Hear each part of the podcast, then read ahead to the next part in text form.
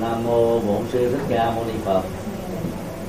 Kính bạch thượng tọa thích nhật huệ trụ trì chùa duyên giác, kính bạch à, đại đức thích phổ hòa. À, kính thưa toàn thể quý thầy hữu tri thức.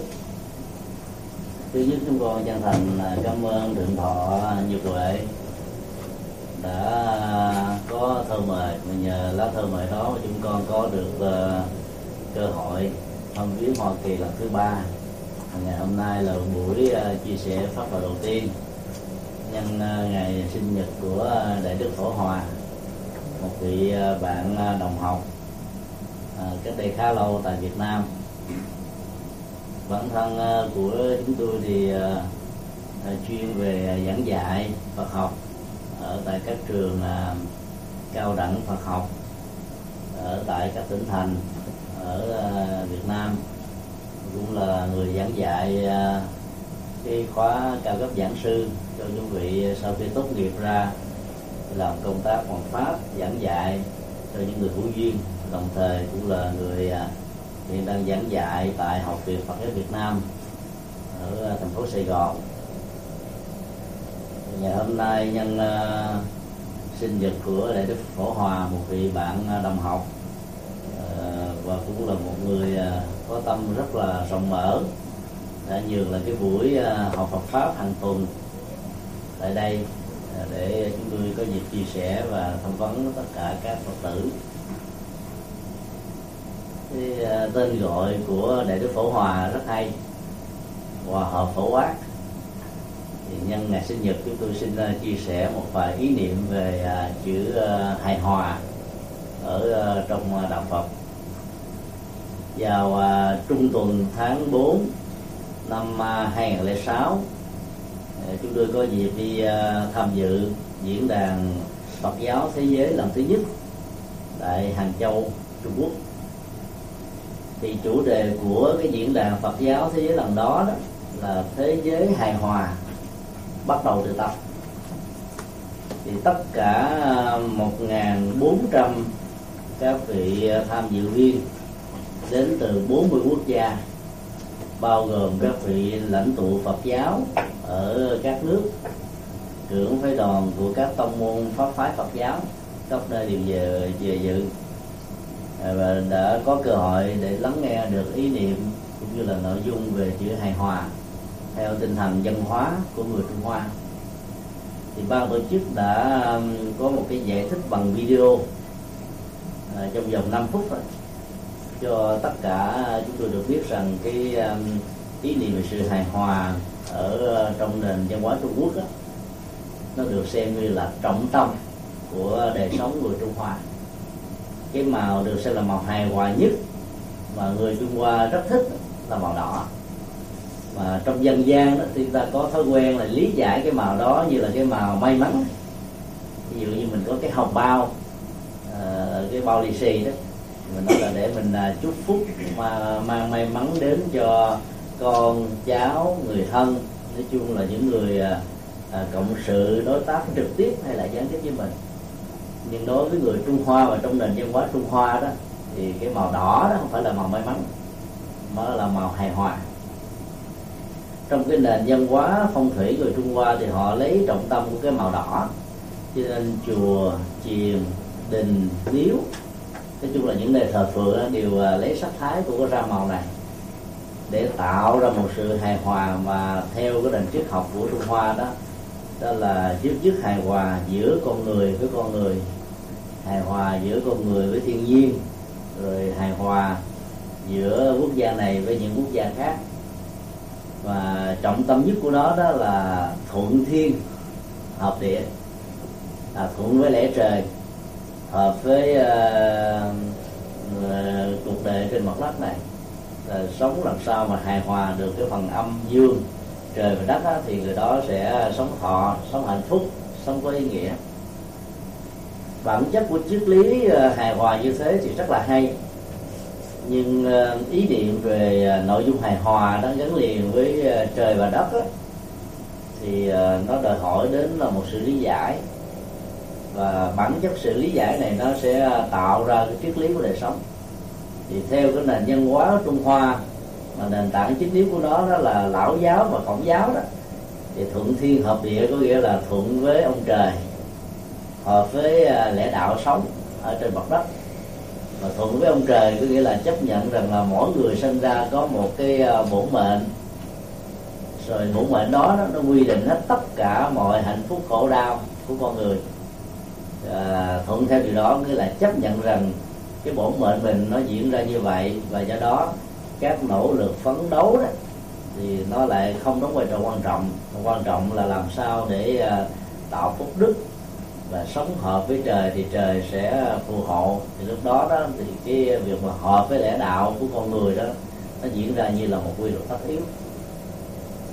Kết thúc như vậy thì nó đặt cái nền tảng trên sự hài hòa gắn liền với à, nỗi sợ hãi sợ hãi về à, một vị thượng đế có thể trừng phạt sợ hãi về các thần linh có thể à, nổi nóng hay là không hài lòng với những gì mà con người có thể sống ở trong quá trình à, tương tác giữa người với người giữa người với phật giữa người với thiên nhiên à, giữa các quốc gia giữa các liên minh với nhau. Cho nên cái nền tảng của nỗi sợ hãi đó, đó một mặt nào đó cũng giúp cho con người sống ờ, một cách hài hòa với nhau vì sợ sự trừng phạt của thượng đế và các thần linh đối với mình nếu mình không ờ, thuận thiên hợp địa. Nhưng mà pháp thì ờ, cái cái nguyên lý mà hài hòa như thế nó nó sẽ làm cho con người có một cái ức chế về phương diện cảm xúc và tâm lý. Tức là mình mình sợ cho nên mình mới tuân phục và làm và cái làm như thế đó là nó nó không để lại một cái à, dấu ấn là thoải mái về cảm xúc. Cho nên đó là càng dấn thân càng làm đó thì nó có nhiều cái à, trục trặc. Bởi vì à, khi mà con người bị ức chế về cảm xúc á cái đó nó dẫn đến những cái cưỡng lực. Mà theo tâm lý học Phật giáo thì bản chất của cưỡng lực là lòng sân. Thì mình dùng một cái cưỡng lực à, để mình khắc chế lại cái nỗi sợ hãi bị à, trời tru đất diệt nỗi sợ hãi bị à, à, xã hội rồi con người vân vân. Thì và do đó là cái dòng cảm xúc con người nó sẽ không diễn ra một cách hài hòa như con người muốn. Và do đó sống theo cách thức hài hòa à, thuận thiên hợp địa đó thì nó vẫn hay nhưng mà nó không giải phóng con người khỏi những ức chế về à, à, tâm lý về nhận thức và trên cái cơ sở nền tảng của hành động trong khi đó, đó thì ờ, khái niệm hài hòa trong Phật giáo đó thì ờ, thường được gắn liền với một ảnh dụ. Mà tất cả những người ờ, tu học Phật của chúng ta đều biết hết là như nước hòa với sữa. Ở đây chúng ta thấy nó cái cái khái niệm mà nước hòa với sữa đó nó gợi lên mình à, à, đầu tiên là một ý niệm về sự hòa tan. Giữa hai thực thể sữa và nước vốn khác nhau là một cái mẫu số chung và điểm ờ, chung nhất của nước và sữa là đều là chất lỏng. Vì chúng là chất lỏng cho nên chúng có thể hòa tan, đan xen và nối kết với nhau là một. Và khi cái cái quy trình của sự ờ, hòa tan như vậy nó được thực hiện đó, lúc đó chúng ta không còn thấy ờ, hai cái nó là sự khác biệt nữa. Nó là một không tách rời ra không thể tách được.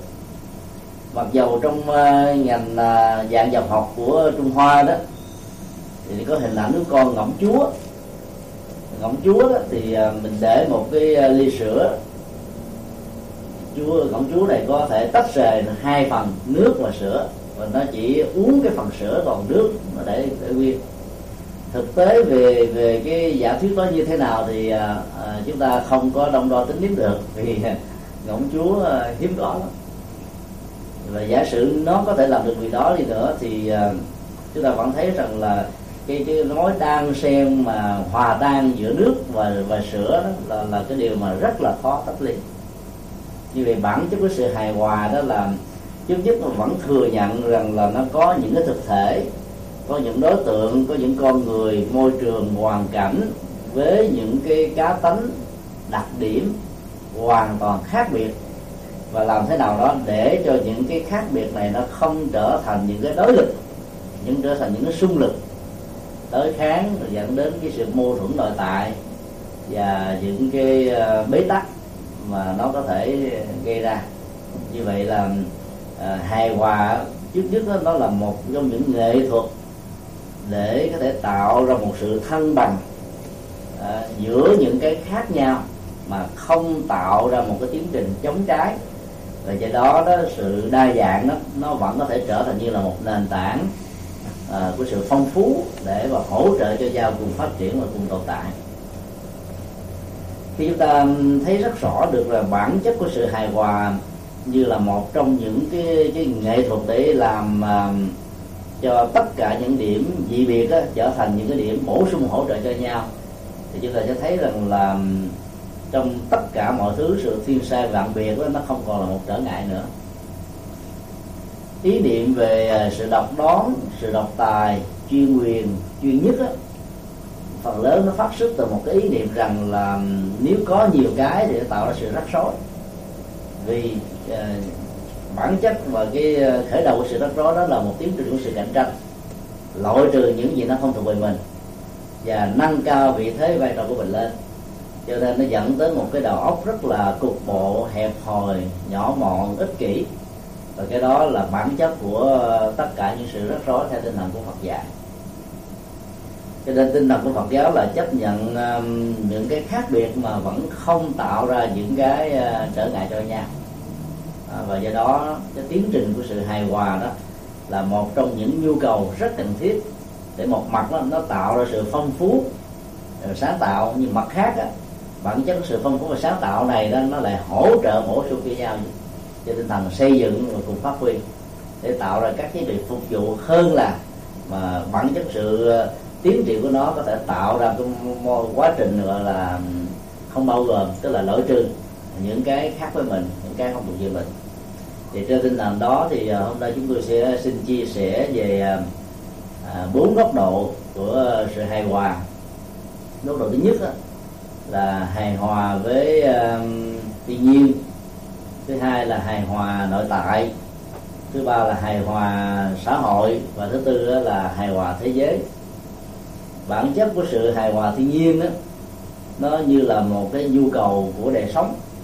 À, trong thế kỷ 20 trở về sau chúng ta thấy là cái nhu cầu và bảo hộ sự sống trong đó bao gồm à, à, hệ sinh thái sự sống con người các loài động vật môi trường à, thiên nhiên cây cỏ trời mây non, nước cỏ cây hoa lá đó là một trong những trọng tâm của ờ, ý thức hệ loài người. Bởi vì ờ, thế giới ngày nay đang ờ, đối diện với rất nhiều các loại hình của sự diệt chủng do con người sử dụng một cách cạn kiệt nguồn tài nguyên thiên nhiên mà không tạo cho chúng bất kỳ một cái cơ hội nào để chúng có thể tái tạo lại, tiếp tục phục vụ cho con người vừa qua từ ngày 25 cho đến ngày 29 tháng 5 2007 tại thủ đô Bangkok của Thái Lan đại lễ Phật đản Liên Hợp Quốc đã diễn ra lần thứ tư. Vì trong um, đại lễ lần này đó thì chủ đề à, chính yếu để thảo luận trong à, suốt 4 ngày đó là um, quản lý tốt và phát triển bền vững. Đây là hai khái niệm mà Liên Hợp Quốc rất là quan tâm bởi vì à, bản chất của sự quản lý tốt đó, nó dẫn đến à, một cái cơ chế mà tất cả các thành viên các thành phần các cộng đồng ở trong một xã hội đó đều có được cái cái quyền bình đẳng xã hội để à, phát huy hết tất cả những tiềm năng các giá trị tâm huyết công sức của mình để cho xã hội ngày càng được phát triển trên tinh thần bền vững có nghĩa là nó có một cái chiều kích thời gian lâu dài và trên nền tảng đó thì yếu tố của uh, tự do uh, nhân quyền và các cái quyền căn bản khác của con người cần phải được tôn trọng. Đó. thì cái vị uh, uh, là thánh vương theo tên là Phật giáo ấy, được gọi như là vị vua của quản lý tốt. Thì cái cơ chế quản lý đó là dựa trên uh, pháp tức là chân lý và đạo đức tức là luật. À, khi mà chúng ta ứng xử giải quyết tất cả các vấn nạn à, các vấn đề trên nền tảng của chân lý và đạo đức đó, thì ờ, mọi bế tắc đó, nó sẽ được tháo gỡ. Và bất kỳ một công ty xí nghiệp nào người cầm cân nảy mực của nó tức là các giám đốc ờ, mà áp dụng được hai nguyên lý quản trị quản trị này đó thì chắc chắn rằng là tất cả các thành viên nó sẽ sống rất là hài hòa xem nhau như là những người anh em ruột thật ở trong nhà. Và do đó cái tinh thần chia sẻ hiểu biết cảm thông ấy nó sẽ trở thành như là cái mặt bằng để cho tất cả cùng được phát triển bền vững. Trong khi đó cái vế thứ hai đó là là là phát triển đó thì nó liên hệ đến uh, rất nhiều yếu tố. Mà định nghĩa của liên hiệp quốc đó là cái phát triển bền vững là một mặt nó đáp ứng được các nhu cầu của con người ở trong thời hiện tại về phương diện sử dụng nguồn tài nguyên và lý giải cũng như là giải quyết tất cả các vấn đề liên hệ trực tiếp đến nó hoặc là gián tiếp. Nhưng mặt khác đó nó vẫn tạo cái tiền đề và đảm bảo được cái quyền sử dụng cho những thế hệ trong tương lai. Cái định nghĩa này thì có vẻ nó hơi khô và nó hơi hơi khó hiểu. Nhưng mà trên thực tế nó là một trong những cái nền tảng à, rất hay mà mình có thể hiểu là giữa cái việc sử dụng ở trong hiện tại và cái cơ hội được tiếp tục sử dụng ở trong tương lai cho những thế hệ khác đó tạo cho chúng ta một ý thức là làm thế nào qua cầu đường của xuất phát thì thông thường là mình là sử dụng nguồn tài nguyên thiên nhiên nguồn nhân sự mình sử dụng một cách cạn kiệt luôn. Không để lại bất kỳ một cái gì để cho nó có thể có tự tái tạo để giúp cho những người sau có thể được tiếp tục sử dụng.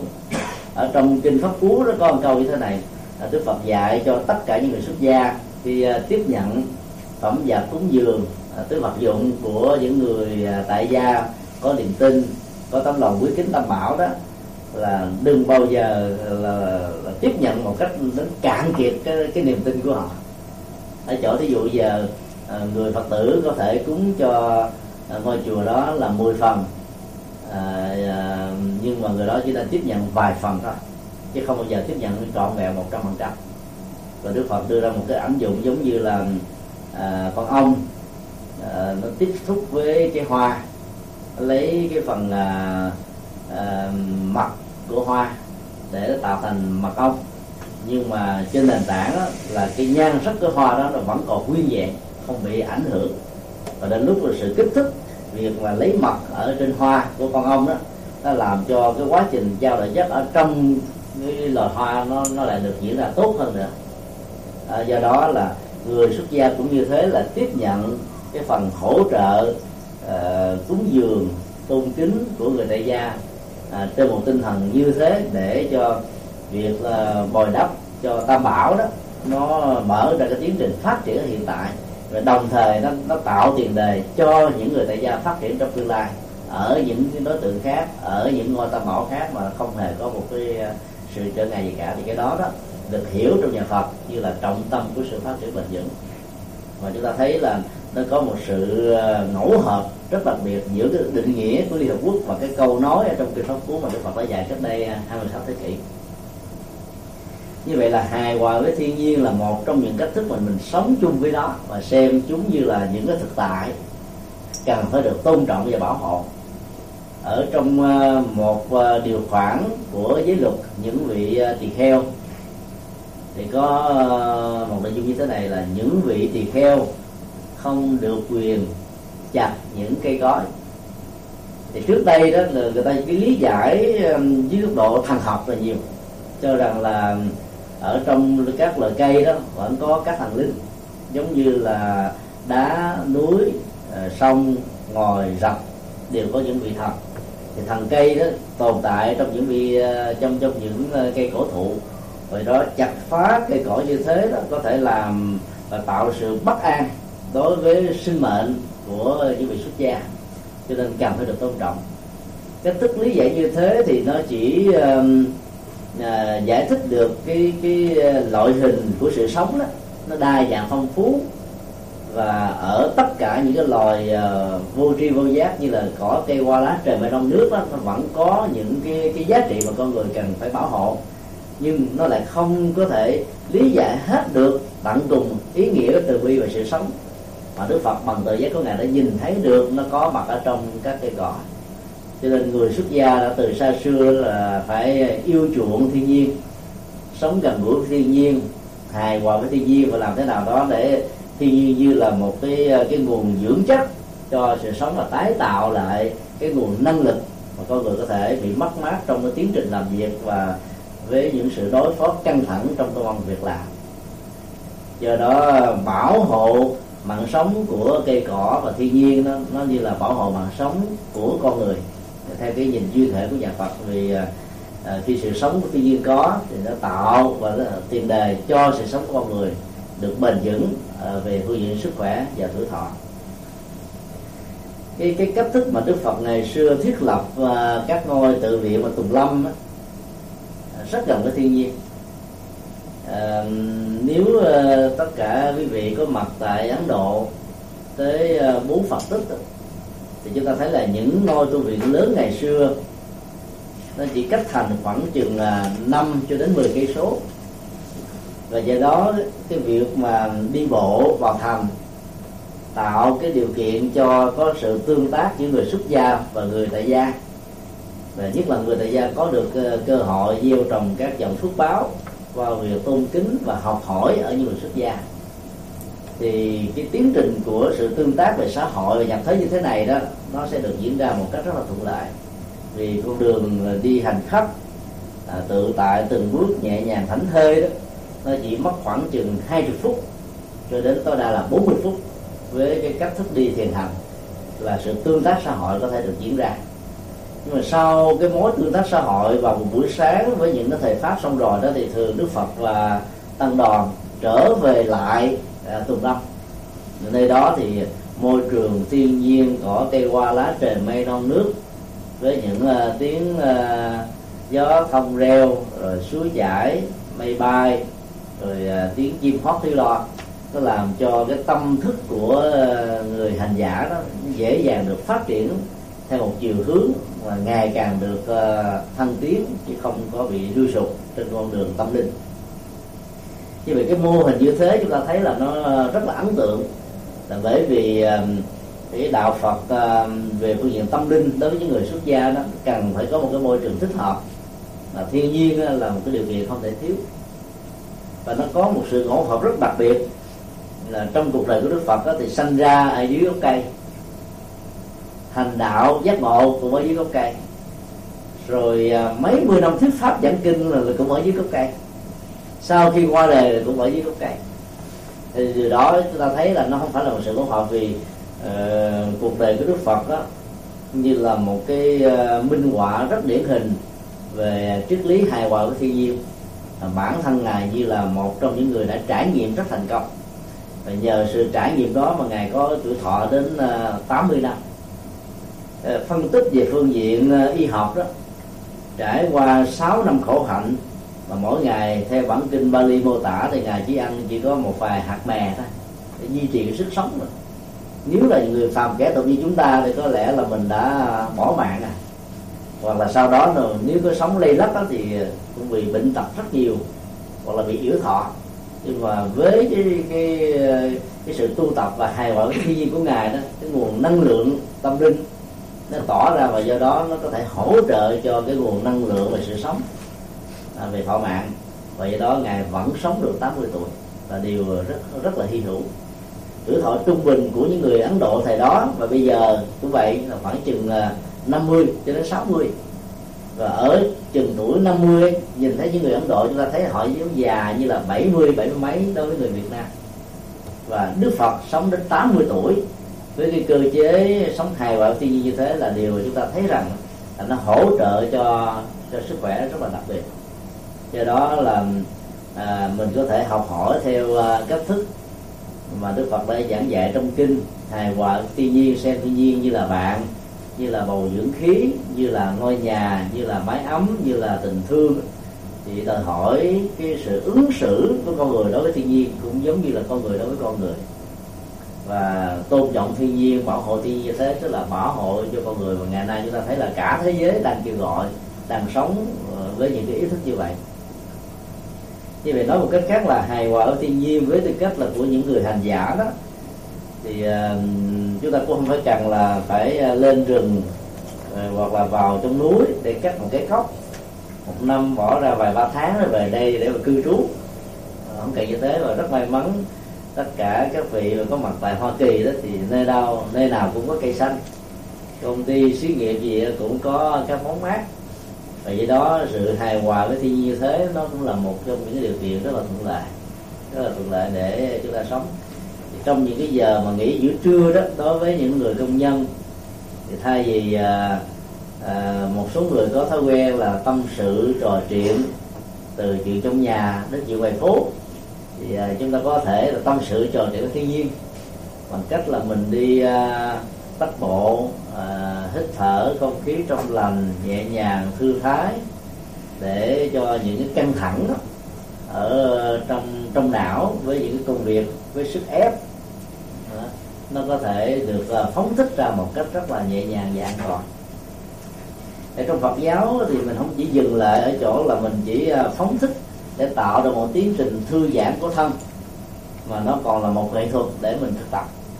Và các pháp môn ở trong Phật giáo là mình ờ, rất là đa dạng phong phú. Các hành giả theo ờ, tông ờ, tịnh độ đó thì có thể mượn danh hiệu của Đức Phật A Di Đà. Với cái cái tông chỉ là nhất tâm bất loạn. Mà trong kinh thường thường nêu ra là chấp trì danh hiệu cái tiến trình của sự chấp về danh hiệu đó là một trong những nghệ thuật rất hay. Nó tạo ra sự thay thế. Thì thường đó là tâm của mình đó, mà nó dán dính vào trong một cái đối tượng gì lâu dài đó thì nó tạo ra sự căng thẳng và mỏi mệt ở đối tượng đó. Ví dụ ngồi làm việc ở trong một ờ, căn phòng với bốn bức tường thì uh, nếu mà không có cái cơ chế để thay thế cái đối tượng tiếp xúc của tâm đó, thì lâu ngày cái yếu tố sự sáng tạo nó, nó sẽ bị mất rồi con người có thể bị chai lì cảm xúc à, đối diện trước cái à, nỗi khổ niềm đau những bế tắc hay là khó khăn của những người khác. Vì tâm của mình nó bị à, khô cứng này do đó cái tiến trình của sự thay thế đó nó cần phải được diễn ra một cách rất là nhẹ nhàng và tự nhiên. Mà muốn như vậy là thỉnh thoảng là mình phải đi à, à tới lui chấp trì danh hiệu thôi để mình tạo ra một cái nghệ thuật thay thế rất là nhẹ nhàng và thư thái đạo phật ờ, thường chủ trương về hạnh buông xả. Tức nghĩa là làm thế nào để cho mọi dướng mắt nó, nó được giảm thiểu một cách tối đa thì hạnh phúc sẽ có mặt một cách cao nhất. Như vậy là cái chữ ờ, chữ buông đó chúng ta có thể hình dung giống như cái nắm tay như thế này. À, đang à, nắm nắm chặt lại. Thì cái hoạt dụng của bàn tay hoàn toàn bị mất. Và con người giàu có bàn tay cũng được xem như giống như người bị cùi đó. Giờ mình buông xả nghĩa là mình mở bàn tay ra. Ừ thì như vậy là cái sự co thắt và phản ứng thần kinh đó của ờ, các cơ ờ, của các ngón đó, nó được diễn ra một cách rất nhẹ nhàng. Và do đó chúng ta có thể sử dụng bàn tay này để cầm lấy chai ờ, ly và sử dụng bất cứ một chức năng nào mình muốn. Cái đó được gọi là buông xả.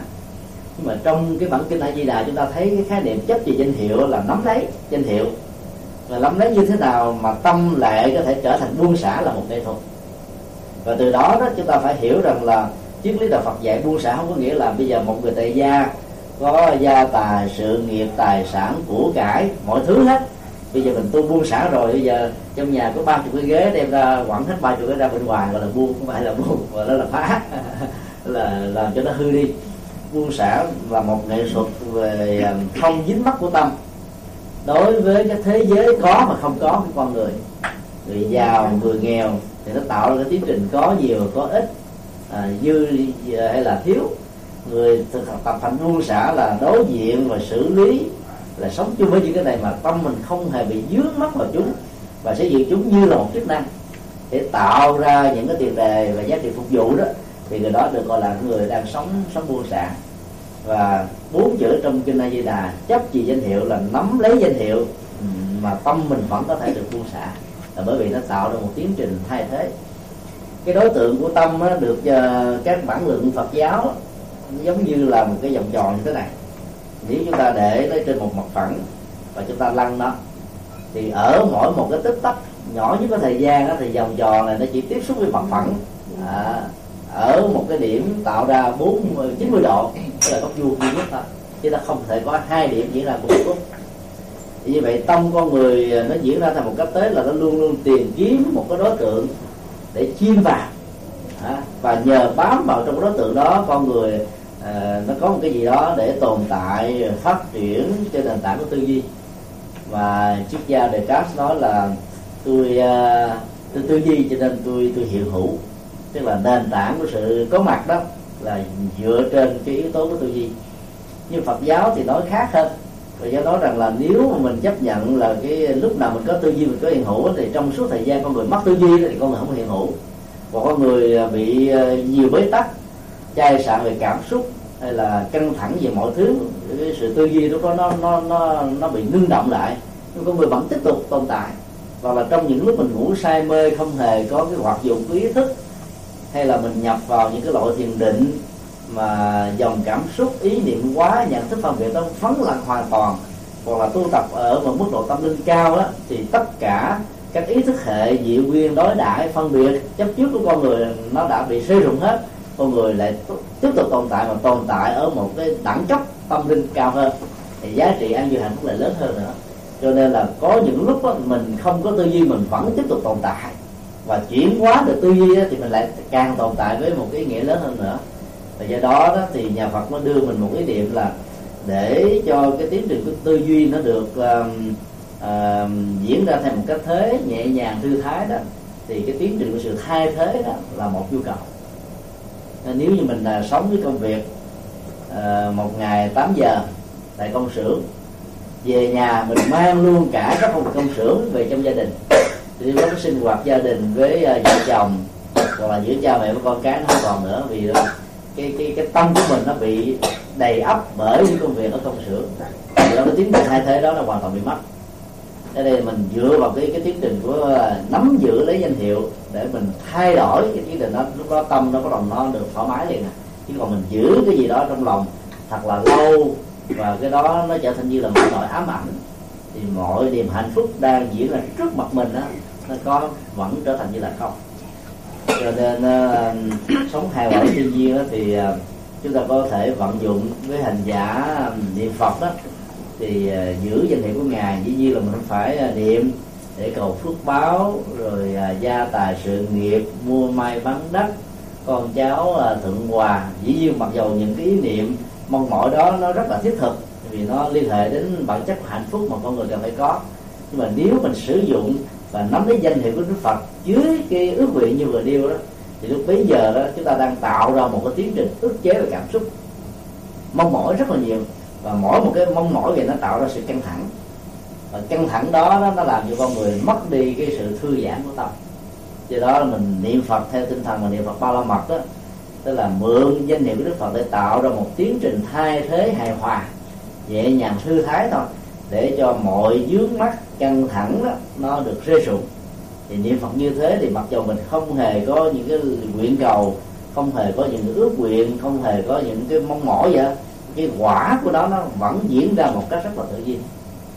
Thì các vị tổ của Phật giáo thường đưa ra một cái ảnh dụ như thế này giống như là bây giờ mình đang đào giếng thì cái cái cái mục đích của người đào giếng là làm thế nào cho nó có nước.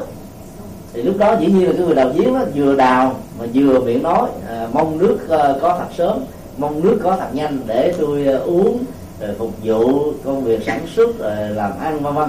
Thì họ được quyền nói như thế nhưng mà khi nói như vậy thì cái năng lực của sự nói nó bị giảm thiểu nó bị mất nó ảnh hưởng đến cái năng lực của việc đào. À, do đó bên nhà Phật dạy là thay vì mình ngồi mình cầu cho nước có mình gian sinh cho nước có thì cứ đào cứ tập trung mà đào. Thì khi có nước á, thì bắt đầu các vầng trăng nó sẽ xuất hiện rồi cảnh tượng nó sẽ được phản chiếu một cách rất là chuẩn xác như là bản chất của sự soi sáng của nước có thể mang lại cho chúng ta. Như vậy là cái tiến trình mà thực tập hài hòa thiên nhiên theo tinh thần nhà Phật đó, làm thế nào là đừng bao giờ tạo ra những ức chế.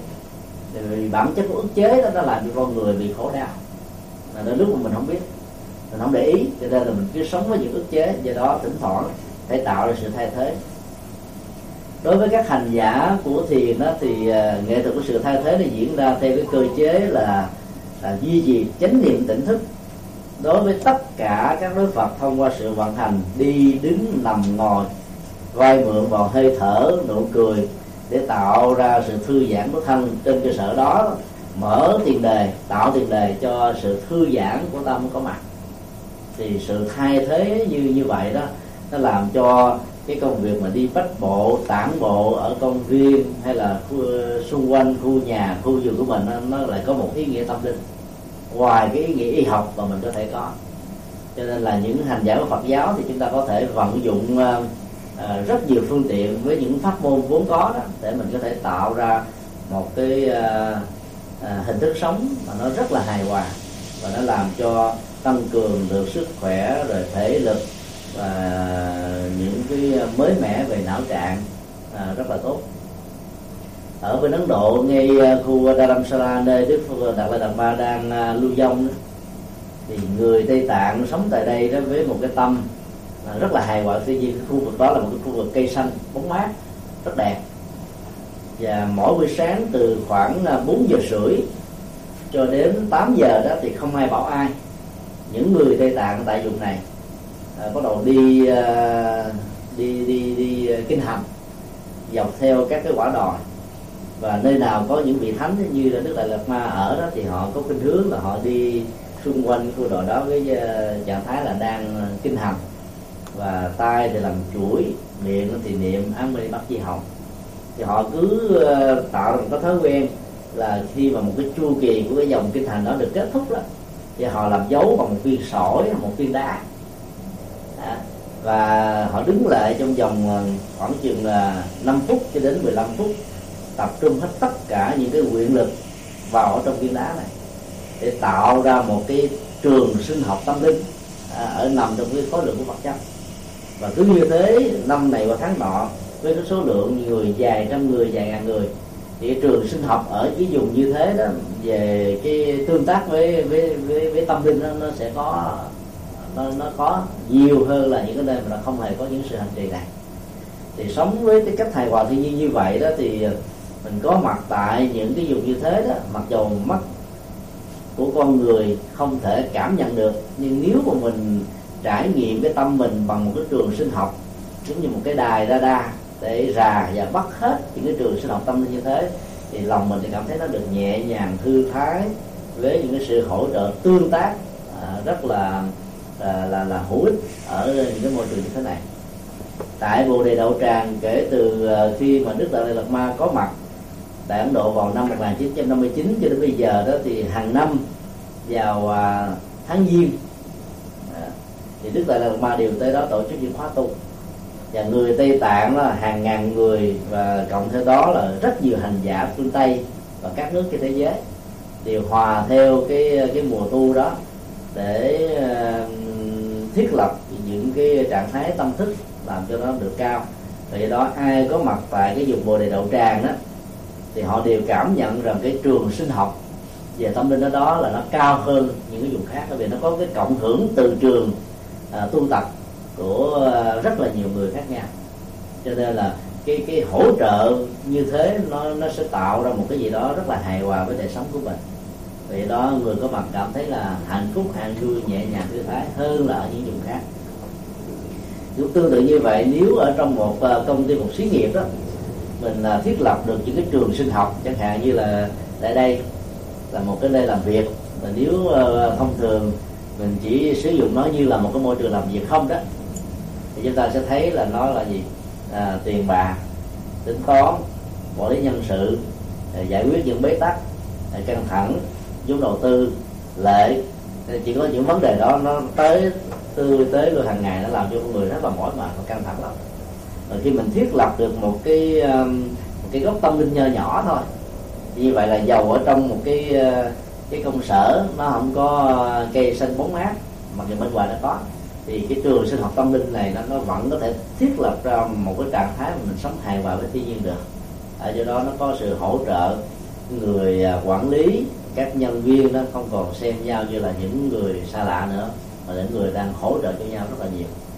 Cho nên học theo phương pháp này thì chúng ta có thể ờ, thiết lập được cái sự hài hòa của thiên nhiên bằng cách là mình là tạo ra một cái ờ, cái góc tâm nho nhỏ với những cái hình ảnh bóng mát cây xanh để mình tạo một tiến trình thay thế để tâm thức đó, để cho mọi căng thẳng đó, nó không còn bị dán dính vào ở trong những công việc mà vốn nó có thể tạo ra sức ép rất nhiều cho chúng ta cái phương diện thứ hai đó là phương diện um, hài hòa nội tại.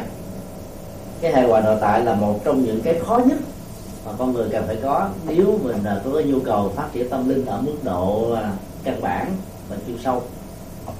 Hài hòa với thiên nhiên rất dễ vì mình chỉ cần có phương tiện nhà cửa à, ở một cái nơi thuận lợi là có thể được. Còn nếu không có được cái phương tiện thuận lợi đó đó thì sau ờ, cái giờ công việc làm mình có thể đến những công viên tới những cái chỗ nào nó có cây xanh bóng mát để mình thiết lập một trạng thái hài hòa.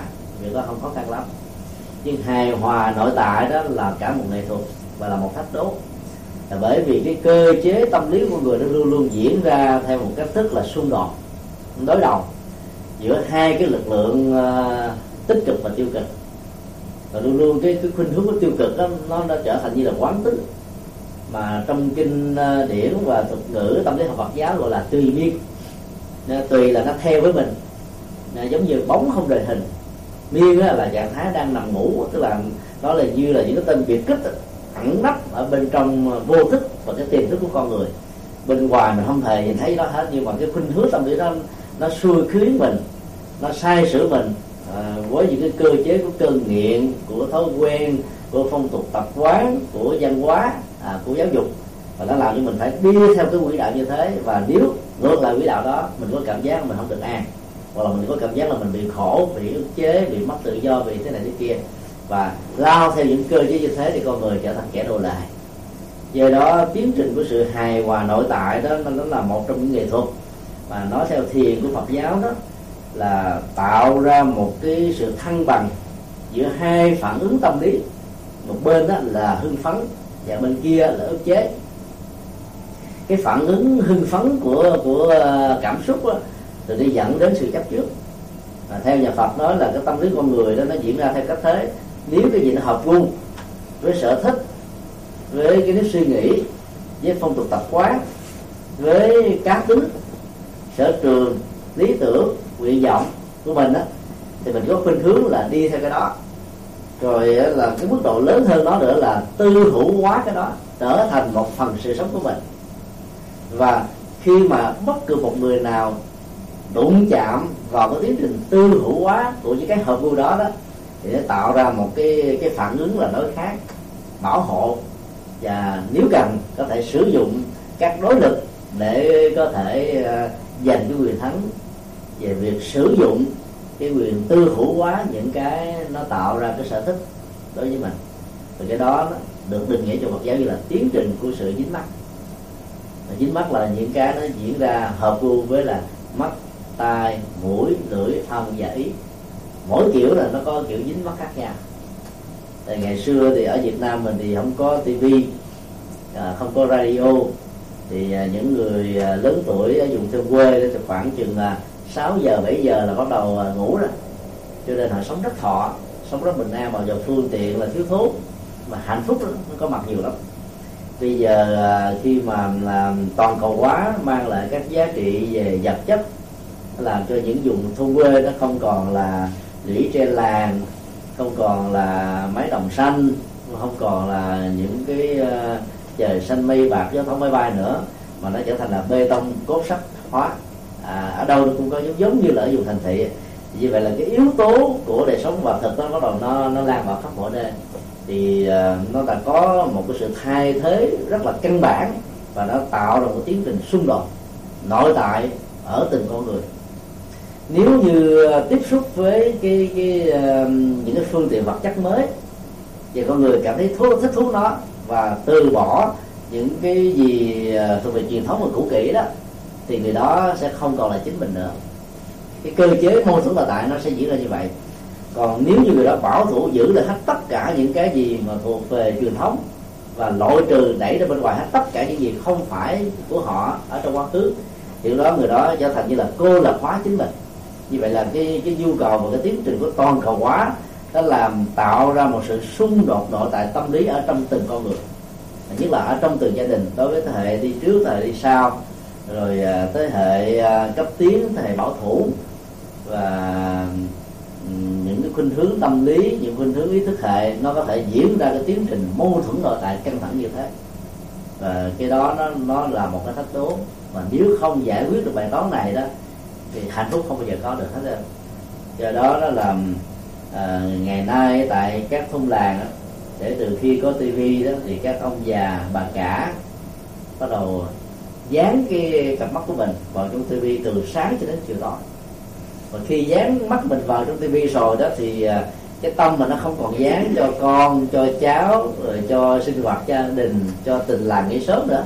Thì vì mình cảm thấy là hạnh phúc với những cái phương tiện mà mình có vậy. Và cái tiến trình của sự chấp trước đó, nó dính đó nó diễn ra một cách rất là tự nhiên mà đôi lúc mình không để ý mình không thấy. Nó diễn ra một cách rất là thoải mái và khi mình nhận diện ra được rồi đó quay trở về là cả một sự khó khăn vô cùng. Cho nên nó đã tạo ra một sự mâu thuẫn rất lớn. À, khước từ những cái phương tiện vật chất mới đó thì được xem như là những người lạc hậu bảo thủ không cấp tiến. Còn mà hề hòa mà nhập với đó một trăm phần trăm thì mình sẽ không còn là chính mình nữa.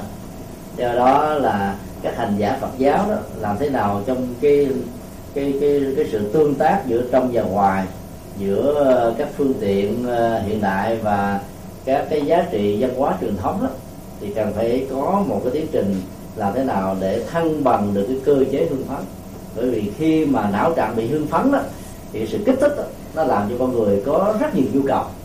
Và mình lại tiêu thụ những thứ mà mình tưởng như là thiếu đó là mình sống không nổi. Mà trên thực tế đó là mình nạp vào à, trong não trạng mình những thói quen mới với những sự dư thừa và để mà tống khứ nó ra bên ngoài thì mình phải mất nhiều khi đến là vài mươi năm. Nạp vào chỉ chừng vài giây vài phút thôi. Nhưng mà đẩy não đó là cả cả một cái ờ, sự khó khăn và lâu dài. Ở ở bên mỹ này thì có lẽ là quý vị ờ, hơn ai hết hiểu rõ về cái ờ, nghệ, nghệ thuật tiếp thị. Nó khích lệ của người ta về phương diện lòng tham. À, với cái cơ chế mua bán à, quảng cáo ba à, trong một bốn trong một năm trong một là tối thiểu có là hai trong một. Thì mua được một vật này thì mình lại được tặng thêm những vật khác nữa. Thì mình thấy là mình là được dư ra có nhiều thêm. Thì đó những cái vật đó lúc nó không cần nhưng mà ra đó mình à, không mang về thì cảm thấy nó hơi buồn buồn cái tay cái tay thấy nó hơi trống trống trống vậy là thôi vác nó về. Vác nó về nhà nhiều khi để qua năm suốt tháng mà không có nhu cầu để sử dụng đến đâu, à, do đó là nó nó tạo ra một cái mâu thuẫn về tâm lý rất là lớn tại vì cái sự hưng phấn nó làm cho mình mình không bỏ qua được. Mà mình biết rằng là đôi lúc mình không có sai đến nhưng mình không bỏ qua được. Vì vậy như vậy là bản chất của sự hưng phấn là đã tạo ra sự dính mắc. À, trong khi đó ngược lại cái cái, um, cái ức chế về cảm xúc đó, nó lại tạo ra một tiến trình lợi trừ xung đột rất là mạnh. Vì càng bị ức chế nhiều chừng nào đó thì cái nỗi khổ niềm đau nó sẽ được gọi là giãn nở giống như là một cái bong bóng được nạp hơi vào rất là căng. Và mức chịu đựng ở mỗi người à, mỗi khác nếu như người đó không có cái tiến trình hài hòa với thiên nhiên đó thì cái ức chế uh, này nó nó sẽ giãn ra ở mức độ mà nặng nhất của đó đó có thể làm cho người đó bị uh, gọi là phóng ngã quên đi bản thân mình. Và họ cảm thấy rằng là việc tự tử uh, chính là một trong những cái uh, cái cách giải quyết cái bế cái thấp căng thẳng nhất ở trong cuộc đời của họ thế giới của phương tây này đó thì ờ, nó dạy cho con người về sự tự do cá nhân. Hay nói cách khác theo nhà Phật đó là sự tự do của cá tôi. Khi mà sự tự do của cá tôi này được tôn trọng bởi luật pháp và bảo hộ bằng những cái nền tảng của văn hóa à, cao nhất của nó đó thì lúc đó là cái tôi đó dễ bị thương tổn vô cùng. Thì ngày xưa khi mình sống ở nước Việt Nam thì à, mình à, với tình làng nghĩa sớm rồi chung đụng qua lại giao lưu đối tác sao cũng được hết trơn á. Nhưng mà khi qua đây mình sống theo cái môi trường, với những cái luật lệ của nền văn hóa phương tây đó, thì cái sự tôn trọng tự do cá nhân nó được nâng cao ở mức độ quá mức. Cho nên nó là nó dễ dàng à, bị thương tổn. Và mỗi lần mà có bế tắc đó mà không giải quyết được đó thì à, cái cái sức chịu đựng của con người nó sẽ bị à, cạn kiệt. Và do đó họ phải tìm lấy những cách thức giải quyết vấn đề rất là tiêu cực.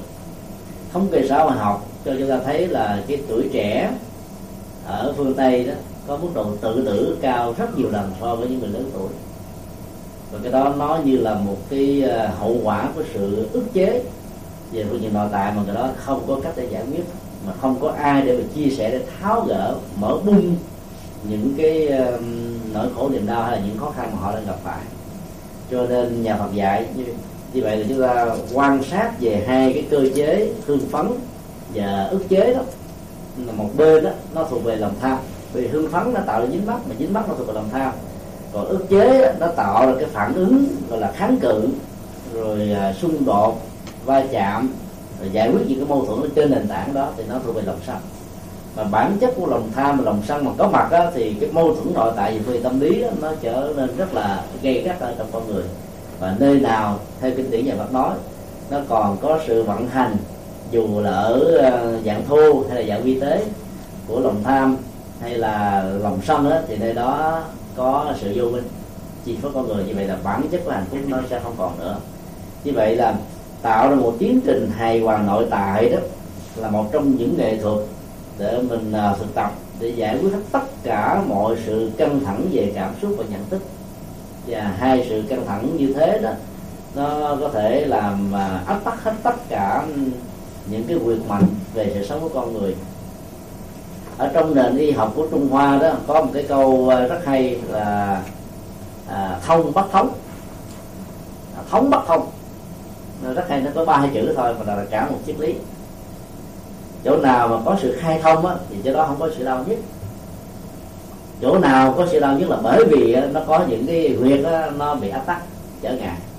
Chúng ta thử hình dung một cái ống cống nó có nhiều cái trục lộ. Và nếu cái đường kính của ống cống đó, đó nó từ 2 mét trở lên đó, thì dầu cho mưa liên tục cả mấy tiếng đồng hồ người ta có thể quăng rác một cách bừa bãi đó thì ống cống đó nó cũng hiếm khi bị bị nghẹn lắm. Như vậy cái đường kính lớn của sự khai thông này đó nó như là một cái sự buông xả mà kinh điển nhà Phật dạy. Mà nếu như hàng ngày chúng ta thực tập á thì khi nghịch cảnh đến những sự rắc rối có mặt đó thì tâm của chúng ta xem nó như là chuyện ờ, cái ờ, cái sợ tơi hồng cái bông thổi cái là nó bay liền. Nó không có à, tồn tại à, kháng cự chi phối ảnh hưởng hoàn thành mình một cách à, đau nhất à, khó chịu. Nếu mình à, dựa vào cái cơ chế như thế thì mình thấy rằng là mỗi một cái sự sống của con người phương diện cảm xúc nhận thức hành vi đó nó như là hệ thống của những ống cống và nó có thể bị nghẽn tắc bất cứ lúc nào. Khi mà sát rến hay là sự ngập lụt à, trong các mối quan hệ đối tác đó, nó có thể tạo ra. Và do đó là để cho cái sự đau nhất nó không có mặt trên cảm xúc trên hành động đó thì sự hài hòa nội tại nó phải có. Và như vậy thì chúng ta phải khai thông chút à, ngay từ có sự khai thông hay nhà Phật đó là là hỷ xả đó thôi à, nó có nhưng mà mình không có chấp trước vào đó cho nên đó là mình à, nở nụ cười hay là cười miễn chi hay là cười một cách sảng khoái à, cười cho tan tác qua đường quạnh hiu hay là cười bất cứ một tư thế nào mà mình có thể thích. Thì lúc đó, đó là những cái gì mà nó không nghĩ đến nó đến với mình mình không cảm thấy là nó nó nặng. Thực tập như vậy đó thì à, nó sẽ làm cho tất cả những ức chế nó bị giảm đi. Và bằng không đó, cái khuynh hướng con người nó có cái cái thói quen là cường điệu hóa cảm xúc ví dụ như là cái sự bất hạnh nó đến với mình lần thứ hai trở đi, thì cái cơ hội tái lập đi lặp lại nó diễn ra ở mức độ ngày càng tăng và đều ngày càng lớn đó. Thì lúc đó mình lại có khuynh hướng mình nói rằng là à, là tất cả mọi khổ đau này nó nó sẽ đổ dồn trút vào trên đầu mình, mà mình là người bất hạnh nhất ở trên cuộc đời thôi còn nếu là những người mà theo nhất thành giáo, thầy đạo thành giáo thì ta nói là ông trời không có mắt, ông trời bất công tức là ta quyền rủa ông trời mặc dù ông trời ông đâu có làm cái việc gì liên hệ đến bất công không bất công khổ đau hạnh phúc của con người. Do con người à, hiểu sai cái cơ chế của nhân quả lý giải rằng là có một cái cái quy luật áp chế. Và phải thuận thiên thì mới giải quyết được bằng nghịch thiên đó, thì à, thì sẽ bị chết. Cho nên là con người quyên rủa kháng cự lại với ông trời như thế. Và do đó, đó cái tính chất của sự than giảng như vậy đó nó là một cái cái quy trình của cường điệu hóa mỗi lần mà mình than giảng đó thì cái mức độ mà co nở giảng về cái khối đau của cảm xúc đó, nó sẽ tăng ra. Nó lớn lên và nó nó làm cho mình nó cảm thấy khó chịu vô cùng. Và nếu là những người thân là những người thương của người đang bị cái khối đau đó mà lệ và mình à, dỗ về an ủi theo kiểu mà đổ dầu vào lửa đó thì cái người đó đang bị đốt đang bị thiêu và dòng cảm xúc của họ lại càng bị gia tăng dữ dội và khốc liệt. Thì cái mâu thuẫn nội tại nó diễn ra hơn bao giờ hết cho nên để cứu giúp cho những người thân người thương của mình á thì à, chúng ta chỉ à, yêu cầu người đó là hãy buông xả thôi khai thông sát. Với lại à, những cái gì nó đang bị ngập lụt ở trong ống cống của cảm xúc thì người đó sẽ được thư thái nhẹ nhàng thánh thơ chứ còn đổ dầu vào lửa mà dầu đứng về phía người đó như là một tiên binh à, tất cả những cái chuyện đúng sai của người đó mình đều binh vực hết đứng về người đó hết. Mình tưởng như mình đang thương người đó mà trên thực tế mình đang đẩy người đó vào cái thế bế tắc lớn hơn về phương diện của cứ mâu thuẫn nội tại. Và như vậy là chúng ta đang mang lại bất hạnh cho họ. Như vậy nói một cách khác là cái nghệ thuật của việc mà tạo ra một tiến trình hài hòa nội tại đó là làm thế nào để giải phóng tất cả mọi ức chế và hưng phấn để cho cái cái phản ứng của lòng tham về chấp trước lòng sân về kháng cự đó nó không có có mặt à, trong mọi sự hoạt đời sống của mình. Thì lúc đó con người được gọi là đang sống tự tại thoải mái nhẹ nhàng thảnh thơi. À, và do đó. khi nghịch cảnh tới đó thì mình phải mừng nữa. Mình nói nghĩ rằng là mình vì mình tiến bộ mình làm mình làm mình nhân vật lớn cho nên các nghịch cảnh nó mới đến với mình nhiều như thế này. Do đó chúng ta chỉ cần hình dung đến uh, cái hình ảnh là nhà cao gió lớn. Thì đó mình không còn buồn nữa. Chứ còn không nói ôi tôi khổ đau quá tôi bị gặp nhiều cái chướng duyên quá thôi cho nên vì sao tôi không thèm làm thật sự nữa. Thì mỗi lần làm đó thì cảm thấy nó phiền não vô cùng và khi mà ngưng làm thì thấy nó hết. À, thì cái, cái, cái cách suy nghĩ như vậy đó giải quyết vấn đề như vậy đó là là cái cách đào tẩu nó tạo ra cái phản ứng chấn an mình tưởng rằng mình ngưng như vậy là mình được an ổn cho nên mình theo cái đó thì mình cuối cùng mình mất phước báo không còn công đức. Và cái bản lĩnh của sự chịu đựng cái nền tảng của tinh tấn để vươn tới những cái giá trị an vui hạnh phúc nhiều hơn nó không còn được nữa. Và do đó cái gốc của cái mâu thuẫn nội tại vẫn không được giải quyết. Mà khi mà người nào sống với cái phản chấn an đó thì cái đó sẽ không có hạnh phúc lâu dài được. Thì nó, nó an ổn tạm thời thôi. Nó làm cho mình có cảm giác mình được an trên thực tế thì chẳng có cái an gì cả. Thì nhà Phật dạy là mình hãy ờ, tập một cái nhìn ờ, rất là tích cực và lạc quan. Ví dụ trong nghịch cảnh đó, thì mình có thể hình dung như là là là, là gai của bông hồng. À, trên một cái cây hồng á gai là đa số rồi kế đến là lá. Sau đó là nhánh và cành rồi thân cây gốc rễ. À, thỉnh thoảng có nhiều loại hoa hồng quý nó chỉ có một hai cái hoa thôi. Trồng nó chăm sóc nó suốt một năm trời mà nó cho mình có một hai cái hoa. À, nếu mình có cái nhìn tiêu cực á thì cái ức chế nội tại nó diễn ra và mình chỉ còn thấy là gai. Ở đâu cũng thấy gai hết trơn á. Tiếp xúc với người A thấy gai tiếp xúc người B thì thấy cầm tiếp xúc người C thấy lá tiếp xúc người D thấy rễ tiếp xúc với người khác nữa toàn là thấy cái cây không chứ không thấy hoa còn cái cơ chế của việc mà giải phóng ước chế nội tại nó làm cho mình ờ, là nhìn tới ờ, cái hoa hồng để quên đi những cái cây học và do đó đó là mọi ức chế đó nó sẽ từ từ nó thư giãn nó lắng dịu và nó được tháo mở. À, như vậy cái nghệ thuật của việc mà tạo ra sự hài hòa nội tại đó là ngay trong những sự hút mắt mình không cường điệu hóa về phương diện cảm xúc. Thì nó có nhưng mà nó không tác động đến mình nhiều giống như nãy giờ chúng ta đang ngồi à, sinh hoạt tại đây, trong căn phòng. Thì dẫu cho bên ngoài có tiếng xe chạy hay là ví dụ như chó nó đang sủa đi nữa, mình không còn không còn nghe thấy đến nó mà giờ nó có, mà không thấy nghe. Như vậy là khi tâm mình thay thế vào một cái khác với một cái giá trị cao hơn đó thì những cái căng thẳng, đau nhức ở những cái thấp hơn đó, nó nó sẽ không tác động chi phối đến chúng ta. Như vậy cái tiến trình của hài hòa đào tạo nó sẽ được diễn ra một cách rất là tự nhiên, mà không hề sử dụng bất kỳ một cái cái cưỡng lực hay ức chế nào. Thì bản chất ức chế là làm sao? Cái hài hòa xã hội là một trong những cái nhu cầu à, à, rất là quan trọng rất là cần thiết vì nó liên hệ đến cái mối đối tác giữa con người với con người ở trong à, đời sống à, cộng đồng và xã hội nói chung. Hầu như là những người tại gia đó cái nhu cầu tương tác với xã hội cao và nhiều hơn là người xuất gia. Người xuất gia thì à, phần lớn là sống ở trong môi trường tâm linh cho nên là phần à, người mà tới tiếp xúc là có những nhu cầu về tôn giáo tâm linh hoặc là khi à, cần đến những sự hỗ trợ thì các vị xuất gia mới bắt đầu à, hướng dẫn này thôi. Cho nên cái tương tác với với xã hội nó sẽ không nhiều. Ngoài trừ một số vị uh, dấn thân uh, nhập thế thì cái tiếp xúc với các thành phần xã hội khác nhau nó sẽ nhiều hơn là người tại gia do đó là trong cái tiến trình của sự tương tác xã hội đó nếu mà không có sự hài hòa xã hội đó thì à, càng tiếp xúc thì càng bế tắc. Mỗi một cái bế tắc như vậy nó sẽ để lại cho mình một cái ấn tượng như là một cái vỏ sầu riêng vậy đó. Mà sự tương tác của nó nó có thể tạo ra sự rỉ máu giữa mình và người ở trong các mối quan hệ. Bởi vì cái vỏ đó mình đụng vô chỗ nào nó cũng chảy suốt được hết đó như vậy là cái sự hài hòa xã hội là một trong những cái cách thức là mình là sống tương tác làm sao để cho trên thuận dưới hòa. Và muốn như thế thì nhà Phật dạy chúng ta là phải tháo dỡ cái tôi. Cái tôi trong Phật giáo được à, đẳng thức hóa nó giống như là là miễn chai kẽm gai, rượu đạn, súng ống, pháo đài. Thì càng tiếp xúc với nó nhiều chừng nào là sự tan tác nổi dở nó diễn ra ở mức độ tỷ lệ thuận.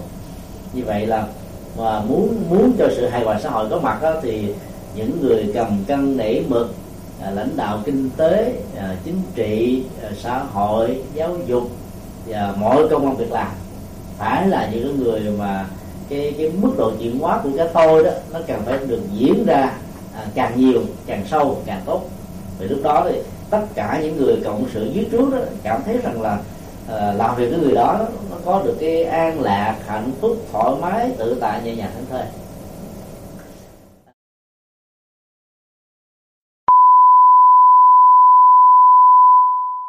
tức là hài hòa và niềm vui đó nó sẽ có mặt ở tất cả những người cộng sự trực tiếp hay là gián tiếp. Trong cái đó dùng hà khắc tức là cái quyền của một kẻ trên ứng xử quyết đoán như là một quan tòa buộc tất cả những người cộng sự đối tác với mình phải chấp nhận và làm theo. Thì lúc đó đó là cái niềm vui nó sẽ bị mất hết. Và tiến trình của tác nhân tâm đó, nó sẽ tạo ra từ bạn trở thành tù từ từ ân trở thành quán. Và do đó, đó nó không dẫn đi tới đâu. Và cái cái câu cuối cùng đó, kết luận lại đó là tất cả mọi hành giả trong ứng xử trụ trì đó cần phải thấy rất rõ rằng là cái họa hay phúc nó đều tương ứng với ờ, cái nghiệp nhân của con người để tạo ra hạnh phúc hay là khổ đau. À, quán tự như thế thì mọi gút mắt nó sẽ được tan biến. Ở đây chúng ta thấy rằng là nếu mà mình hiểu cái nghĩa trụ trì ờ, về phương diện chữ đen nghĩa trắng đó thì mình tưởng đây là một cái đoạn dân dạy cho những người xuất gia và nhất là những vị cầm cân nảy mực của một ngôi chùa. À, được gọi là sư trụ trì hay một số thuật ngữ khác gọi là phương trượng hay là thủ tọa hay là viện chủ hay là tọa chủ vân vân. Cho vì đó đó cái đoạn văn này nó là một nghệ thuật chơi chữ. Và các tổ là sử dụng cái chữ trụ trì theo từ một cái nghĩa truyền thống mở ra một cái nghĩa phát sanh và ứng dụng mà tất cả những người tại gia nhất là đang làm công ty sự nghiệp áp dụng vô là tuyệt vời về phương diện nghĩa đen đó thì cái định nghĩa căn bản trong uh, truyền thống Phật giáo là uh, trụ như lai sứ trì như lai sự. Một nhà sư được gọi là trụ trì đó là phải sống ở trong nhà như lai. Mà nhà như lai đó là nếu mà nói theo kinh pháp hoa là là là cái tâm từ bi và tự giác thôi. Là ai sống với tâm từ bi là đang sống ở trong nhà như lai chứ không phải trong cái mái chùa ví dụ như là à, vài mẫu hay là vài trăm mét vuông hay là vài công vân vân không phải vậy. Mà phải là cái ứng dụng hành trì gọi là người đang sống ở trong à, đang trụ ở trong nhà như lai và trì như lai sự tức là đang làm các việc phật sự. Cho đó là cái việc dấn thân độ thế là tháo gỡ nỗi khổ niềm đau bế tắc của xã hội và cộng đồng. Nếu mà mình hiểu uh, nghệ thuật trụ gì theo nghĩa đen như thế thì chúng ta thấy nó quá rõ ràng. Và nhưng chúng ta là không lý giải được tại sao nó lại có cái vết thứ ba là dùng hà khắc. À, thì nó sẽ làm hết tất cả mọi cái bế tắc uh, mọi mọi cái khổ đau đó nó là ngày gia tăng bế tắc nó càng lớn do đó mình phải hiểu theo cái nghĩa ứng dụng của nó. Như vậy, về phương diện ứng dụng ở trong quản lý đó, thì chúng ta thấy là cái cái sự chủ trì là mình đang trụ vào bất cứ một cái nghề nghiệp nào, công ăn việc làm nào. Mình trì, tức là mình duy trì và phát triển nó theo một nghệ thuật. Nếu dùng đạo đức để ứng xử, thì sự hài hòa xã hội nó sẽ bắt đầu có mặt.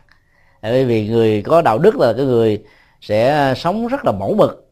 Bản thân mình làm trước nhất và sự mời gọi những người khác cùng cộng hưởng tiếp xúc theo à, hưởng theo đó nó sẽ diễn ra như là một cái quy luật rất là tất yếu. Và nhất là nếu là những bậc cha mẹ mà muốn con cái mình làm bất cứ cái gì đó thì à, làm gương đó nó là một cái bài học điển hình nhất à. Cái đó được gọi trong thuật ngữ Phật giáo gọi là thân giáo tức là giáo dục bằng cái sự mẫu mực của hành động lời nói việc làm cụ thể của mình chứ không phải là bằng học thuyết bằng lý thuyết nữa. Thì cái nghệ thuật thân giáo như vậy nó sẽ dẫn đến một tiến trình là thỏa mãn xã hội rất là lớn ở những người trực tiếp hay là gián tiếp học hỏi hoặc là lắng nghe chia sẻ ứng dụng hành trì những gì được người đó à, chủ sướng như là là là một học thuyết hay là, hay là một cái hướng đi vân vân.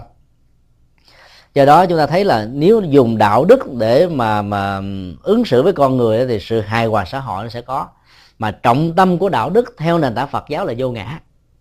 Chúng ta nghe cái này hơi lạ tại vì nào giờ mình chưa nghe mình hiểu rằng là bản chất của vô ngã đó là là tính cách không thực thể của mọi sự vật hiện tượng mà chủ yếu của đó là vật lý. Ví dụ như là cái ly này à, chúng ta gọi nó vô ngã bởi vì nó được kết hợp bởi các nguyên tử phân tử. Và giữa các nguyên tử phân tử này đó nó có một khoảng cách rất lớn đang vận động với một tốc độ rất là nhanh do đó là nó nó nó không có một cái thực thể cố định trong đó. Chính vì thế nó bị vô thường chi phối bởi năm tháng thời gian hoặc là những cái tác động ờ, bên ngoài có thể làm cho nó bị hư hao trước cái tuổi thọ mà nó có thể có. À, thì mình hiểu rất rõ là là bản chất của vô ngã là nó thuộc về cái tính không thực thể của mọi sự vật mà sự vật và vật chất là chính yếu. Nhưng mà trong tâm lý học Phật giáo đó dạy chúng ta thêm một cái phương diện ứng dụng của vô ngã đó là về phương diện tâm tánh làm sao thấy mình à, trở thành à, nhỏ bé chứ không phải là một nhân vật quan trọng. Và do đó các cái thái độ cho rằng là mình là bản lề của mọi sự việc. Mình là trục xây mình là hệ quy chiếu mình là trọng tâm mình là tất cả mọi thứ ở trong xã hội đó. Nó nó sẽ không còn nữa.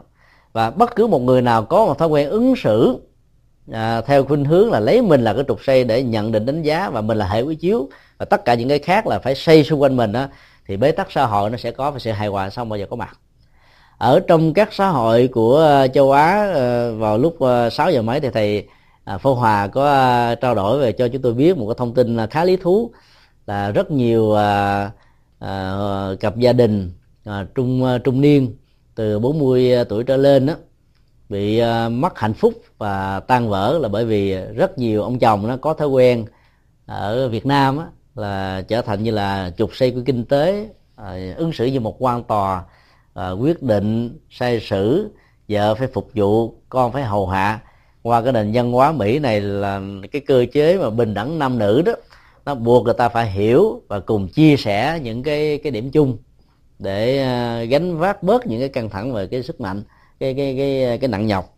Thì như vậy đó là là là khi mà ứng xử như thế đó, thì à, một số người nam có thể đang bị rơi vào cái chủ nghĩa của cái tôi và xem mình là quan trọng nhất. Và mình không còn thấy cái tôi của cái người vợ của người thương cái tôi của đứa con cái tôi của những người thân của mình cũng có một cái mức quan trọng giống như là cái tôi của mình. Và do đó sự hài hòa những cái tôi này khi mà nó không được thiết lập á, thì nó sẽ tạo ra cái mâu thuẫn xã hội. Và cái xung đột đó nó rất là căng thẳng. Đầu tiên là ly thân. Và nếu không giải quyết nó một cách hài hòa nó sẽ dẫn đến ly dị và có rất nhiều cuộc tình đó, dẫn đến ly dị đó, là gần như là họ gặp nhau không không còn muốn xem xem mặt của nhau nữa và xem như là kẻ thù không đợi chờ chung. Như vậy là cái ăn quán giang hồ quan gia trái chủ đó khi được giải quyết bằng một cách là đường ai lấy đi à, đường anh anh đi đường tôi tôi đi chuyện tình đôi ta thì thế thôi. Thì lúc đó chúng ta thấy là nó sẽ tạo ra hàng loạt những cái mắt xích à, những cái gút kết ở trong tương lai nữa. Bởi vì cái ờ, bản chất của nhân quả cái nhân ở đây mình không tháo gỡ được thì nó sẽ còn tồn động bởi những cái hậu quả ở trong tương lai. Cho nên nhà Phật dạy là cái hài hòa xã hội phải ứng xử nhau bằng cái tinh thần vô ngã như là trọng tâm của nền tảng đạo đức trong mọi nghệ thuật ứng xử và giao tế. Thì lúc đó là những cái căng thẳng nó, nó sẽ không có mặt nó không có mặt nữa. Như vậy thì ờ, người phật tử mình là có một cái cơ hội lớn hơn là những người ờ, tín đồ các tôn giáo khác ở chỗ là mình có được học thuyết vô ngã của nhà phật để học. À, cha mẹ mà có được tinh thần vô ngã với con cái đó thì là con nó không sợ mình như là một ông quan. Và do đó nó có thể dễ dàng chia sẻ những bế tắc cảm xúc của nó cho mình nghe những cái tâm sự về chuyện học về chuyện yêu đương về chuyện nghề nghiệp về chuyện đời sống. Và do đó mình có thể hỗ trợ nó như là một cái người hướng dẫn một cách rất là dân chủ và tự do cho nên nó có thể tháo ra được chứ bằng không đó nếu mà bế tắc đó mà mình không có cơ hội à, để cho nó gần gũi thì nó sẽ đóng à, nó lại trong à, một cái căn phòng dán nó vào trong những cái chương trình tivi và cái phản ứng chấn ngang nó diễn ra tạm thời như thế nó tưởng như là nó đã vượt qua nỗi nỗi đau. Rồi cuối cùng cái mâu thuẫn xã hội đó diễn ra lớn quá nhiều đứa chịu không nổi nó phải chọn đến những con đường rất là bế tắc. Mà chúng ta đã biết là cái cái kết cục lớn nhất của nó là cái chết thôi như vậy cái hài hòa xã hội phải làm sao dựa trên nền tảng của vô ngã trong tất cả các mối tương giao. Thì lúc đó đó là cái kết quả nó sẽ diễn ra ở mức độ khá tốt. Cái cái điều cuối cùng mà chúng tôi muốn chia sẻ đó là hài hòa về thế giới. Thì cái này thường nó liên hệ đến ờ, góc độ ờ, chính trị và toàn cầu hóa.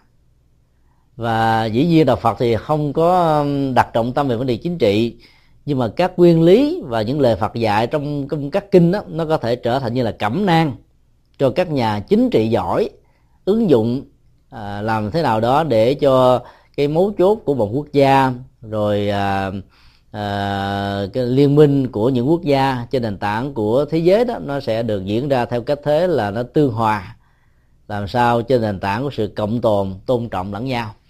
Thì cái cơ chế mà cộng tồn đó là được uh, À, xuất hiện um, trong cái thời kỳ à, chiến tranh lạnh giữa nga xô và mỹ khi hai à, cường cường quốc này đang tìm một cái thế là khống chế thế giới à, với sự hỗ trợ về quân sự kinh tế văn hóa giáo dục cho những nước đàn em chịu gia nhập vào liên minh của mình để tạo một mặt là sức mạnh liên kết mặt khác á, để cô lập lại với những sức mạnh đối lập thì cái cơ chế cộng tồn đó được xuất hiện khi mà cả hai cường quốc này đều thấy cái mối đe dọa của sự hủy diệt xã hội và thế giới.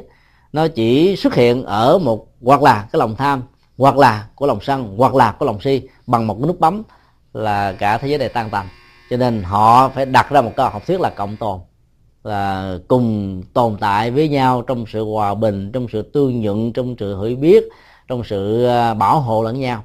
Và cái cơ chế đó nó hoàn toàn là của Phật giáo. Bởi vì bản chất của học thuyết duyên khể là cộng tồn. Duyên đó là nhiều yếu tố. Khể là sự tương tác để hình thành, để dẫn đến một tiến trình phát triển. Và do đó, cái cơ chế của sự cộng tồn đó, nó là một trong những cái ứng dụng về phương diện xã hội và chính trị của học thuyết duyên khể cho nên nó có một cái giá trị rất là quan trọng cho các quốc gia khuynh hướng của thế giới ngày nay đó là, là nó đang thiết lập ra các khối và các liên minh. Vì bản chất của khối và liên minh nó tạo nó tạo ra một cái sự uh, liên kết. Và liên kết đó về gì trước mắt đó, nó tạo ra một cái sức mạnh. Sức mạnh của những người cùng khuynh hướng cùng ý thức hệ cùng uh, quan điểm cùng nghiệp à, là cùng hành động vân vân nhưng mặt khác á, nó sẽ tạo ra hàng loạt những cái đối lập về những cái cái mối gọi là liên kết không thuộc về phía liên minh của mình. Cho nên bản chất của những liên minh đều là những cái cô lập. À, trong thực tại của liên minh là là một tiến trình của sự cô lập. Cô lập của liên minh này đối với cái liên minh khác và ngược lại. Cho nên cái hài hòa về phương diện thế giới đó là theo tin Phật giáo là không nhất thiết cần phải thiết lập ra các liên minh mà khuynh hướng thế giới ngày nay đang là bằng cách là khích lệ à, các hiệp hội à, các tổ chức à, federation rồi organization association hoặc là foundation. Thì tất cả cái đó là nối kết những người à, cộng nghiệp với nhau lại. À, cộng nghiệp về lý tưởng cộng nghiệp về tánh tình cộng nghiệp về chính hướng cộng nghiệp về à, các phương diện đời sống vậy đó để cho họ có cùng con đường để đi đi một cách nó thuận lợi. Cho nên à, một mặt đó, nó tạo ra sự hài hòa đối với những người có cung cộng nghiệp đó nhưng mặt khác đó, nó tạo ra sự đối kháng đối với những người khác với cộng nghiệp này. Do đó bản chất của các liên minh đó, theo Phật giáo đó, nó đều là những cái xung đột về phương diện xã hội. Và do đó nó khó có thể tạo ra một sự hài hòa về thế giới. Nhưng cái thế tương đối của của của xã hội ngày nay đó nếu không có những liên minh đó thì cái sức mạnh xã hội của người đó và sức mạnh thế giới của người đó nó không có. Cho nên à, trong cái cơ chế gọi là toàn cầu hóa thì tính cách liên minh Ờ, nó cũng diễn ra theo cái còi cái kiểu ờ, trên nền tảng của kinh tế và vật chất để nó tạo ra cái thế lực quân sự và chính trị. Nhưng mà điều mà nhà Phật lên án nhiều nhất á, là trong cái thế liên minh xã hội quốc tế đó à, một số cường quốc chúng ta quá biết là họ giấy khởi cái ý thức hệ về cái nỗi sợ hãi về tính mạng và nỗi sợ hãi vì vì sợ bị thôn tính bởi các quốc gia mạnh hơn mình thì nhờ gieo dắt những cái nỗi sợ hãi đó trong tâm thức của những quốc gia nhược tiểu về thế giới thứ ba đó. Và các nước này phải bỏ ra biết bao nhiêu là ngân sách để mà mua các loại vũ khí do các cường quốc để sản xuất. Do đó là khi gieo rắc một cái con chip của nỗi sợ hãi vào trong tâm thức của con người thôi thì các cường quốc này sẽ trở thành là cái tên đầu nậu toàn bộ các, các cái phần lề của những cái đầu tư khi gieo rất con chiếc về sợ hãi đó, thì họ sẽ hưởng hết. Và các nước dược tiểu, bao nhiêu nguồn tài nguyên thiên nhiên của họ bán, hoặc là khai thác một cách triệt để để phục vụ cho việc mua các loại vũ khí. Vào đôi lúc cả mấy chục năm không hề có xài đến. Thì chúng ta thấy là nhiều cường quốc là giàu, nhờ bán vũ khí đó. Và cái lý do để bán vũ khí là nó là có những loại vũ khí này thì nước đó sẽ thoát khỏi cái nỗi sợ hãi bị à, xâm lược là hoặc là bị những cái nước khác đánh cho nên là khi một cái nước này mua vũ khí loại à, hạng hạng siêu, thì các nước lân cận sẽ phải chạy đua vũ trang mua các loại vũ khí mạnh hơn loại vũ khí này. Và những cái tên cường quốc sẽ trở thành những người rất là giàu. Do đó, cái liên minh về kinh tế trên nền tảng gieo rất của nỗi sợ hãi đó là một trong những cái tạo ra khủng hoảng thế giới và khủng hoảng xã hội. Mà chúng ta đã thấy cái biến cố ngày à, 11 tháng 9 năm à, 2001 đó là một bài học ngày 11 tháng 9 năm 2006 vừa qua đó thì à, các hiệp hội võ thuật trên thế giới này mới lấy cái ngày đó và à, làm cái ngày nó gọi là World Universal Day uh, Universal Harmony Day. Đó thì cái ngày đó là ngày hài hòa thế giới. Mà ở đây chúng ta thấy cái triết lý của sự hài hòa thế giới này là liên kết thành một liên minh để kháng cự đấu lại với những cái lực lượng khủng bố để tạo ra một sự hài hòa thế giới trên một cái nền tảng mà hòa bình có thể được tái lập. Cái quyền lợi của con người đó nó có thể được uh, ổn thỏa. Thì chúng ta thấy là cái cơ chế như thế nó thuộc về xã hội nó thuộc về chính trị. À, dùng một cái cưỡng lực lớn hơn để khống chế các cái bạo lực khủng bố nhỏ hơn. Thì lúc đó đó cái sự tái lập của hòa bình và sự hài hòa xã hội nó sẽ có. Và đây là cái cách mà chúng ta thấy thế giới đang đi. Ví dụ như là mỹ phải dùng ờ, các loại bom để tấn công afghanistan hay là iraq để mà chấn áp các lực lượng khủng bố. Và nhờ chấn áp như thế đó sự khủng bố đối với mỹ và các liên minh của mỹ nó sẽ được giảm thiểu. Ít nhất là trong cái giai đoạn mà các cái cái cái năng lực khống chế này nó vẫn đang còn cái sức tác dụng của nó. Nhưng mà nói theo nhà nhà Phật đó, dùng một cái cưỡng lực khủng bố lớn hơn để chấn áp một cái cưỡng lực khủng bố nhỏ hơn đó, nó chỉ là một cái bài toán chữa lửa thôi là lửa cháy chỗ nào thì dùng nước ừ, tạt cho đó thôi chứ nó không phải là giải quyết vấn đề một cách triệt để. Do đó nó có thể mời gọi rất nhiều sự khủng bố và, và nhiều sự rắc rối khác. Về sau nữa cái hiệp hội của võ thuật thế giới họ nói là chúng ta phải unite to fight. À, thì là còn phải à, à, hòa hợp đoàn kết thống nhất với nhau để mà chống lại cái cái, cái khủng bố như là một cái cuộc chiến à, của thánh. À, để cho hòa bình được tái lập. Chúng ta thấy là cái khuynh hướng như thế nó vẫn hay ở một phương diện đó về xã hội. Nhưng bản chất của mọi cái cưỡng lực mà dùng cái lớn để khống chế cái nhỏ đó đều là thuộc về bạo động. Và do đó nó khó có thể tạo ra một cái tiến trình hài hòa thế giới ở mức độ mà hòa bình có thể tái lập được một cách vĩnh viễn như là ở trong kinh pháp cú đức phật đã dạy. Hận thù diệt hận thù. À, đề này không có được. À, từ bi chuyển hận thù là định, định luật muôn đời cái câu nói rất đơn giản như thế nhưng mà lại là có một cái giá trị tham khảo cho chúng ta rất là lớn năm 2004 khi ờ, chúng tôi có mặt tại hai tòa nhà thương mại bị sụp ở New York thì ờ, chúng tôi không còn nhìn thấy những cái ờ, lá cờ của Hoa Kỳ với cái hàng chữ We will never forget this day.